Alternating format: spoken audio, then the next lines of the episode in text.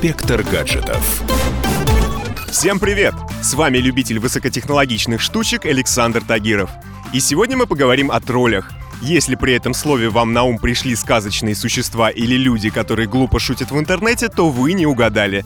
Из всех разновидностей троллей говорить мы будем о патентных троллях.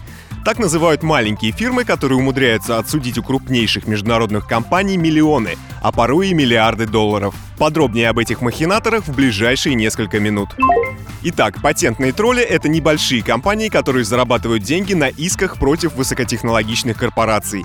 Действуют они по простому принципу. Изучают рынок, оперативно получают права на интересующую интеллектуальную собственность и отправляют претензии.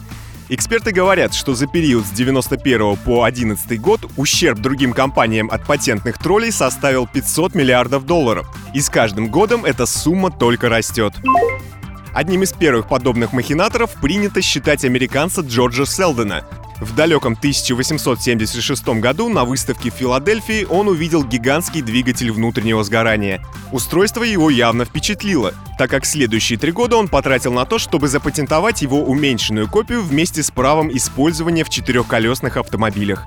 В результате, когда автомобильная промышленность пошла в гору, всем игрокам рынка пришлось выплачивать ушлому Селдену процент с каждого проданного автомобиля. Если переместиться ближе к современности, то одно из самых прибыльных для троллей дел закончилось в 2006 году.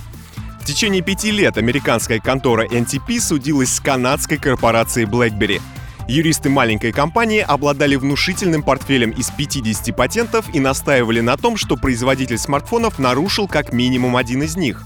В результате суд поддержал контору и издал запрет на использование спорной технологии BlackBerry. А это в конечном счете предполагало полный запрет на продажу смартфонов в США – Покидать американский рынок смартфоноделы, конечно же, не хотели. В итоге производители пошли на мировую и выплатили колоссальные 612 миллионов долларов в качестве компенсации. Еще больше не повезло компании Apple. Патентные тролли обвинили купертиновского гиганта в незаконном использовании технологий FaceTime и iMessage. В результате в августе этого года суд обязал яблочную компанию выплатить, задумайтесь, почти миллиард долларов. Если с Западом все понятно, то у нас с этим ситуация гораздо лучше. Во-первых, количество ежегодно выдаваемых патентов в России гораздо ниже, чем в Америке. Эксперты отмечают, что благодаря изменениям в Гражданском кодексе и Федеральном законе о защите конкуренции количество споров с троллями в нашей стране постепенно снижается. С вами был Александр Тагиров. Пока! Инспектор гаджетов.